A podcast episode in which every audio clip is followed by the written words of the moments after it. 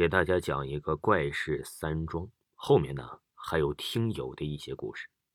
事件一：以前我是一家化工厂的职工，我们的厂区在一个很偏远的山区。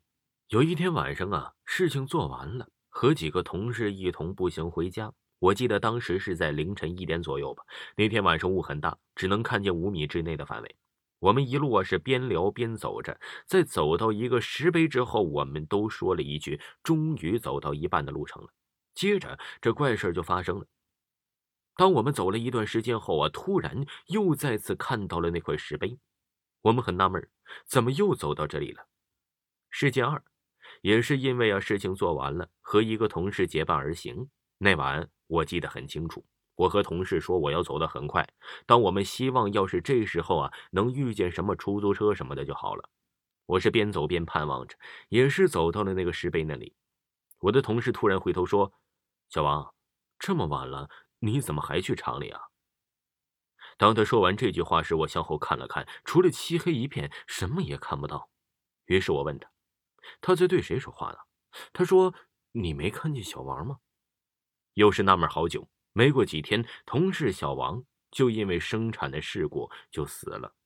这事件三呢，就是这件事是发生在我家的。当时正是春节期间，因为我爸呀在我们家排行老大，所以每年的春节都有许多的亲戚来我家。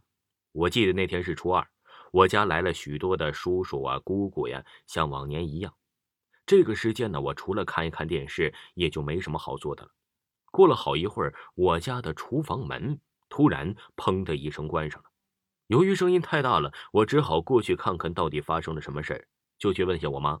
我妈说她也不知道门为什么会自己关上，窗户都是紧闭的。虽然很疑问，不过呀，我就只好再去看电视了。没过一会儿啊，吃饭了。待所有的礼节一一做完，我又回到了电视旁边，边吃边看。然而，又使我纳闷的事再度发生了。我的一个小奶奶呀，突然整个脸发红了，眼睛啊瞪的是老大了，肌肉也在抽搐着。我当时以为她有什么病呢，心里嘀咕了一下。然而，她突然用着男人的声音说起话来，我以为我听错了。不过，的确是那样。她说的大体的事情啊，就是因为她入席了。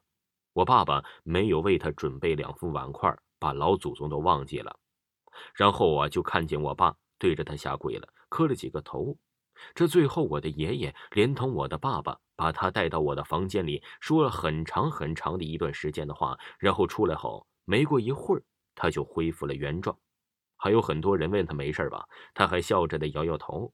然而事情还没完，最后啊，这。散席，人都走完的时候，我的额头明显是被什么东西点了一下，不知道为何。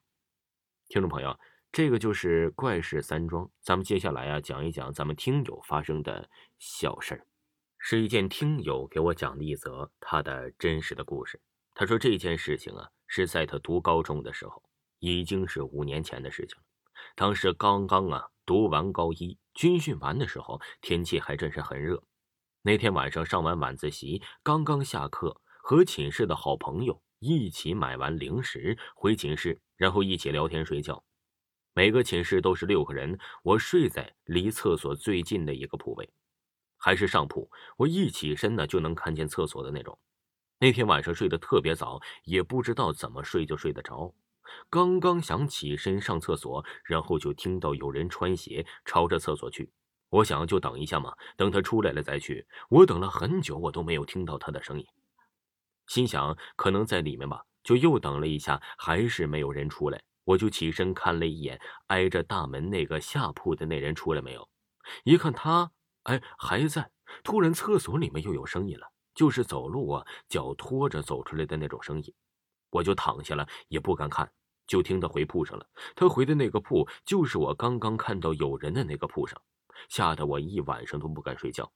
第二天照常上课呀，我就问他们说：“昨天晚上啊，你们有没有人起床去上厕所？”他们说没有一个人敢起来。我当时吓得话都说不出来了。后来啊，经过了解，我们宿舍曾经啊是死了个人，还不止一个。还有就是当时的男女寝室是以前的女生宿舍，当时的女生宿舍是以前的男生宿舍。当时男生宿舍更恐怖的是。一个宿舍竟然死了三个人，整个寝室都被封了。不过他们的一个室友因为没有床板，就搬过了死人的那间寝室的床板。从那以后，他们每天晚上睡觉的时候都能听见奇怪的声音。因为这件事情啊，我就没有继续在那个学校读书了。听众朋友，这个听友的事儿啊，就给您讲完了，请您继续收听。感谢返利小助手对本节目的冠名与支持。咱们经常网购的朋友可以搜索添加微信幺三九三三三五三七六六，发送购买链接给他，获得超级优惠信息，既有优惠券，还有微信红包的现金返利。淘宝、京东、拼多多均有大额优惠，添加微信幺三九三三三五三七六六。